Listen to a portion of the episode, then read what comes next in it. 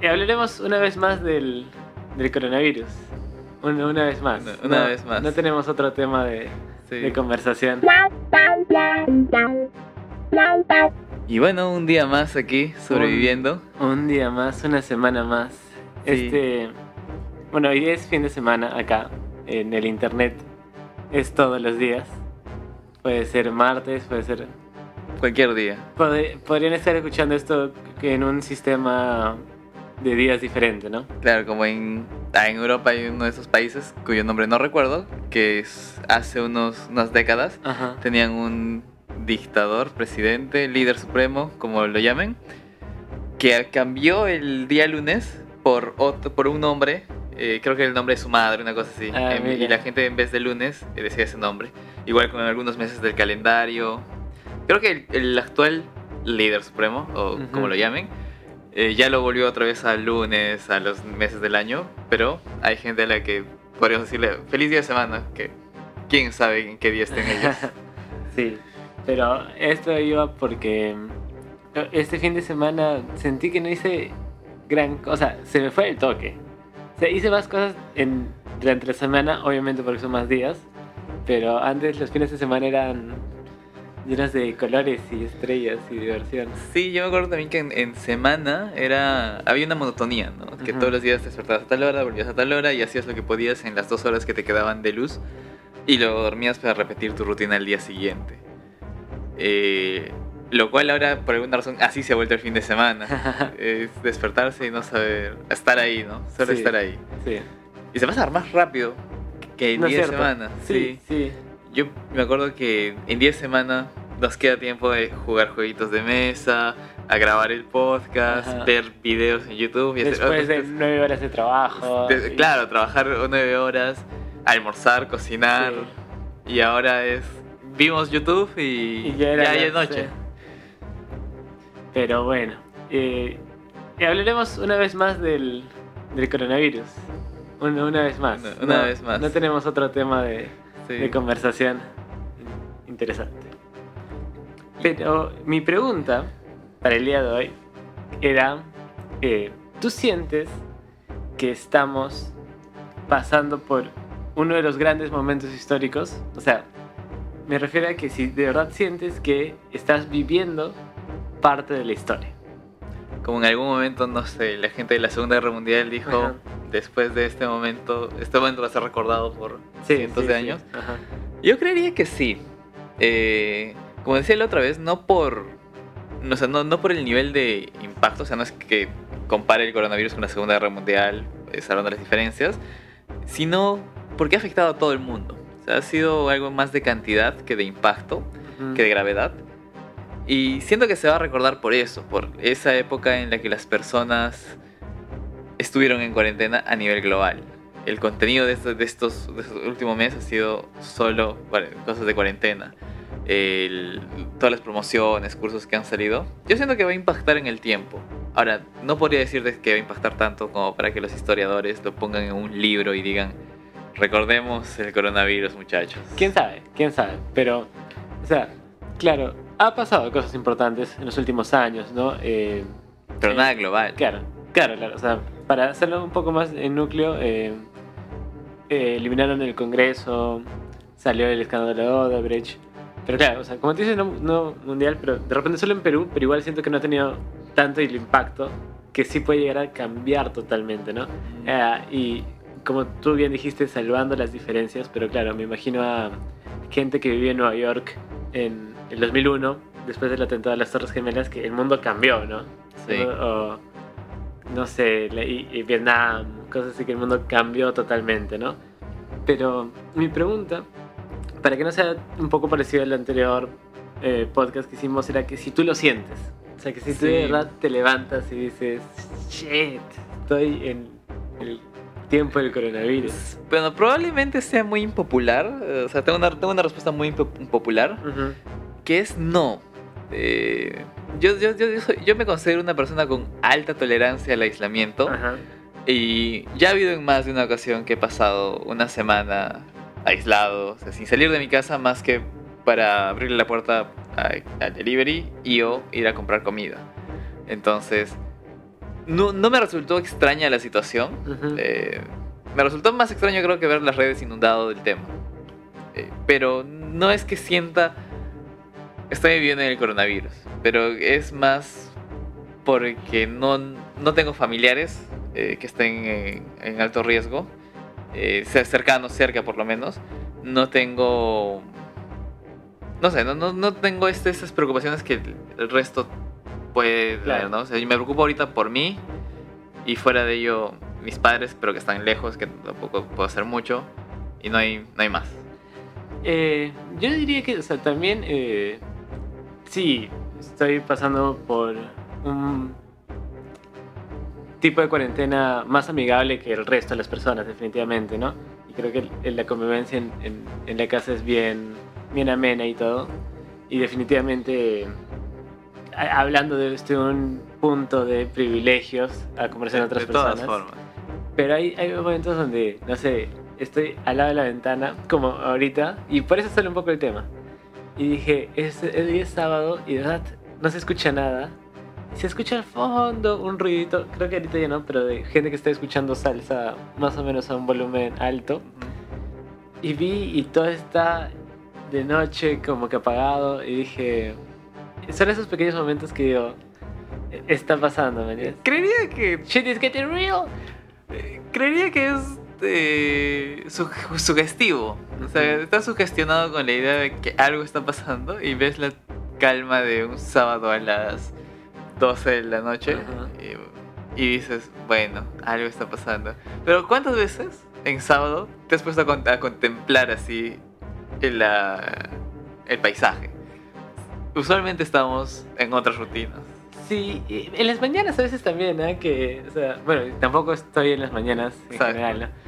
Pero sí, igual eh, no quiero quedar mal porque obviamente hay problemas de primer mundo, no es para nada, sé que hay otros problemas grandes y, y no es que me va a afectar mi vida, pero sí, en momentos como este digo, cuando es, por lo menos la cuarentena pase, va a haber un gran cambio de estatus en mi vida, por así decirlo en el tono de salir, de salir. Y sé que es el problema, el, el último problema que la sociedad tiene es que Kennedy de la Torre no salga, pero que todo cambie, que, que toda la rutina que has tenido por tantos años cambie y creo que cuando termine la cuarentena ya se va a ver como que shit. Sí, yo pienso que va a haber gente que. O sea, porque cuando termine la cuarentena, lo último que van a resolver va a ser Claro, las discotecas, bares sí, sí. y entretenimiento nocturno. Entonces, siento que igual va, va vamos a estar en una cuarentena de salidas, por así decirlo. Porque tampoco es muy inteligente Obvio. pasar una cuarentena e irte a una fiesta de Ajá, 100 no lo personas. hagan, por favor. No lo hagan. Eh, y siento que estar meses así, sin ese entretenimiento, o va a ayudar- ayudarnos a descubrir nuevas formas de o nos va a hacer nos va a hacer perder un hábito que tal vez eh, adquirimos con, con los años y retomarlo va a ser de- totalmente distinto como si fuera la primera vez que sales con otra otra visión de, de todo Sí. o no aprenderemos nada y será repetiremos lo mismo Podría ser también. Pero. eh, sí. eh, Es que la verdad se me hizo aún muy. eh, incierto. Porque, o sea, sí siento en mi más bondad de mi corazón y mi más eh, esperanza por la humanidad que en cualquier momento ya bueno, se va a arreglar, las cosas van a empezar a bajar en los países y ya. Pero o sea, literalmente esto se puede descontrolar, o sea...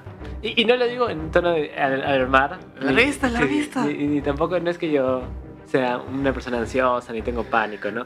Pero lo que digo es que, o sea, de verdad todo se puede descontrolar, o sea... En el sentido de que pueden cambiar muchas cosas, ¿no? sí Ah, no digo necesariamente para mal, pero sí de 180.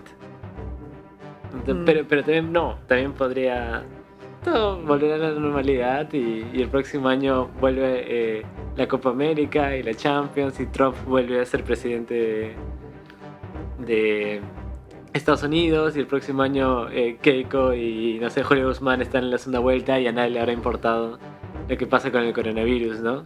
que es muy probable o sea con la cultura no sé consumista y en el, no en el sentido capitalista sino en un sentido de consumimos la información Ajá. y la desechamos ese mismo rato, Eh, me has hecho pensar si es que el coronavirus va a tener repercusión de acá a unos dos años. Si de cada cinco años nos miraremos atrás y diremos, ¿te acuerdas que hubo una pandemia global? Eh, siento que ahorita muchos lugares eh, tec- técnicos hacen eso con la crisis que hubo el 2008, Ajá. que de una u otra forma afectó a gran parte del mundo. Eh, pero siento que cada vez también es más olvidada. O sea, si no fuera por Hollywood y sus películas, probablemente ni siquiera hubiera tenido contacto con, con eso, o sea, con todo el trasfondo que sucedió.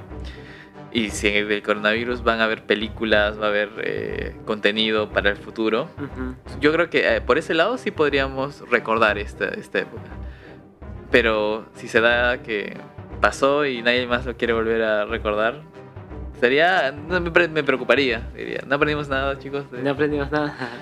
Sí, definitivamente. eh, por ejemplo, un, un tema en el Perú, creo que va a ser las elecciones futuras, porque eh, no dudo que eh, se va a usar el coronavirus para algo político. Como que, Ah, ah, recuerden que yo apoyé tal, yo apoyé tal. O si Vizcarra termina su mandato con un, ah, un nivel alto de aprobación, de repente, si él esté o no de alguna manera metido en las siguientes elecciones, o su partido en todo caso, pero todos los que van a estar en contra de él van a ser mucho más afectados, porque ya está siendo en contra del el presidente que estuvo en el coronavirus, por lo menos por los dos últimos, los dos siguientes Sí. años, ¿no? Si es que termina bien, Pero porque también...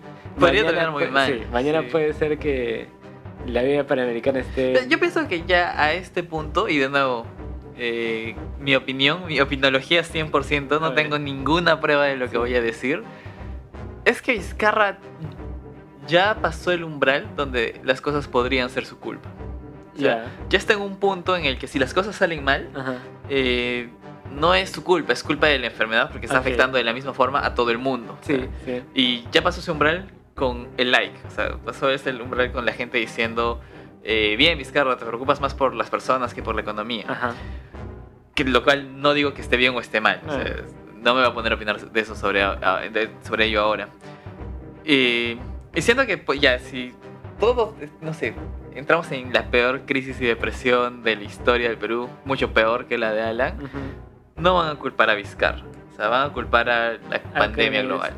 A mí, o sea, yo creo que lo, lo verdadero, eh, el verdadero eh, efecto que va a tener el coronavirus es eh, cuando pase y las elecciones de los siguientes años, como que, o sea, si de verdad eh, el periodo de inactividad de Trump, pese a todas las cosas que ahora se está haciendo para recuperar y, y la mayor, el mayor rescate económico de, de la historia y todo, pero no sé si eso le va a dejar una muy mala pasada y gane alguien como Bernie, Sa- Ben- eh, Bernie Sanders, ¿no? O el Italia, su que están terribles. eh, eh, no sé, ahorita el presidente y su partido se destruye, mañas. AMLO en México, que era la gran salvación, con esta inactividad puede ser que el PRI vuelva, ¿no? Entonces, Y, y depende, ¿no? Justo el otro día que estábamos comentando qué consideramos éxito eh, a Sí, nivel político eh, sobre el manejo de una pandemia, si es que lo vemos desde un pu- punto de vista humanitario, es salvar el mayor número de vidas Ujú. eh, y la calidad de vida de, de los ciudadanos. Y desde un punto de vista económico, salvar el, el PBI, sal- salvar Ujú. la, la economía per se. Entonces, yo siento que ahí, y de nuevo, esto tal vez tengo medianas pruebas, solo lo que publica la prensa, eh, no he investigado más, claro que puede ser prensa chicha, pero eh, que esta inactividad fue un acto político, ¿no? O sea, Claro. tuvimos la mala suerte de que justo el coronavirus y su, su época de donde la- las cuarentenas tuvieron que haber sido efectivas, fue una época donde había muchos eventos importantes para la humanidad. Por ejemplo, el- la mar- las marchas que hubo mundialmente por el, el Día de la Mujer.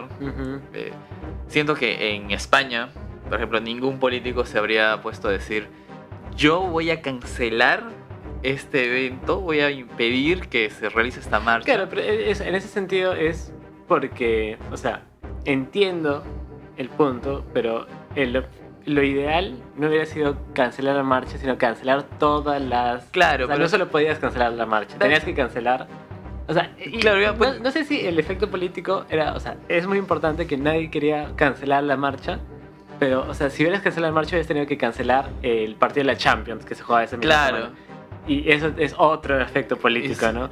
Y por ejemplo, que cancelar lo otro y exacto. lo otro y lo otro. Entonces, imagínate que cualquier partido Ujú. se hubiera preocupado. Evitemos esta pandemia y cancelemos, eh, pongamos la cuarentena desde ahora, Ujú. con lo que se cancelan las marchas, Ujú. eh, los mítines, los mítines populares, eh, Ujú. porque hubo mítines esa semana en España, como dices, la Champions. O sea, ¿qué partido desde un punto de vista político hubiera querido asumir el costo, costo político de da- no darle a, la- a las masas aquello que, que ya estaba esperando? Sí, igual y ese costo, o sea, como es probabilidades, ¿no? Porque el que hubiera estado segurísimo que esto iba a volverse una pandemia, si hubiera hecho eso, ya sería el héroe de su país, ¿no? O sea, Pues ya no sé. porque no- eh, No, no, o sea, creería que la gente iba a hablar más de, oye, callaron la, eh, la voz de las personas que tenían que estar en tal marcha. Oye, cancelaron el derecho de las personas a informarse sobre sus partidos políticos en sus meetings. Oye, nos quitaron el final de la Champions. Eh, siento que la gente hubiera hablado más de eso que, oye, mira, pre- previnieron que nuestro país es- esté con este alarmante número de contagiados. Eh, porque es más fácil quejarte de lo que sucedió Ajá. que agradecer lo que no sucedió. Sí, pero yo creo que en comparación, o sea, y es muy subjetivo, ¿no? En comparación, sí. Yo creo que eso iba a pasar un par de, un mes por lo menos. Después veas a tu vecino que se están muriendo y tirando los cadáveres a la calle y de repente ya hubieras dicho, bueno, tienes mucha razón, ¿no? Porque eh, eh, la prensa también está apoyando mucho a los que están accionando de manera... Pero eso es porque ahora, ¿no? ahora se volvió el, el lenguaje común, ¿no? Ujú. Este, reaccionar ante la epidemia. Yo me acuerdo haber visto varios videos de YouTube no, con la opinión de terceros, eh, que me- medianamente tienen mi confianza, donde mostraban a la prensa disminuyendo el impacto del coronavirus. Eso, eso te estoy diciendo en febrero, ¿no? Claro. Decían, es una gripecita, eh, la gente está exagerando. Y los mismos medios, los mismos reporteros, y por eso es que reconocí, o sea, me pareció reconocer la, la otra vez que estábamos viendo tele, oye, en ese, en ese tal reportero, eh, los el mismo personaje, luego ah, explicando la gravedad del caso. Ujú. Eh, siento que, claro, si se hubieran cancelado muchos, muchos eventos, la prensa hubiera estado primero Claro, pero digo, o sea, tenías que estar segurísimo, pues tenías que estar segurísimo de que esto... Y, o sea, tenías que tener la información ya de... del futuro. Sí, sí, de que en tu junta de Illuminatis te debieron haber dicho, ah, por si acaso vamos a lanzar esta Sí. epidemia, ¿no? Y tú segurísimo Oye, hubieras pienso que incluso estando seguros, eh, no, no hubieran actuado. Porque en, en análisis de riesgos, eh, ¿cómo mides lo que no va a suceder? ¿no? O sea, lo mides usualmente O sea, claro, yo, yo no te digo que eh, eh, eso hubiera sido la mejor opción. Yo te digo que como que, o sea, si acerta, si acerta los 10 números de la tinca, Bueno, es increíble, ¿no? Sí, o sí. sea, obviamente, mejor no juegues la tinca por 10 años, ¿no? Pero si eh, ganas, o sea... si ganas es- a la primera, Sí, si ganas a la primera, haz ganar la tinca a la primera, ¿no? claro, sorprende. Sí.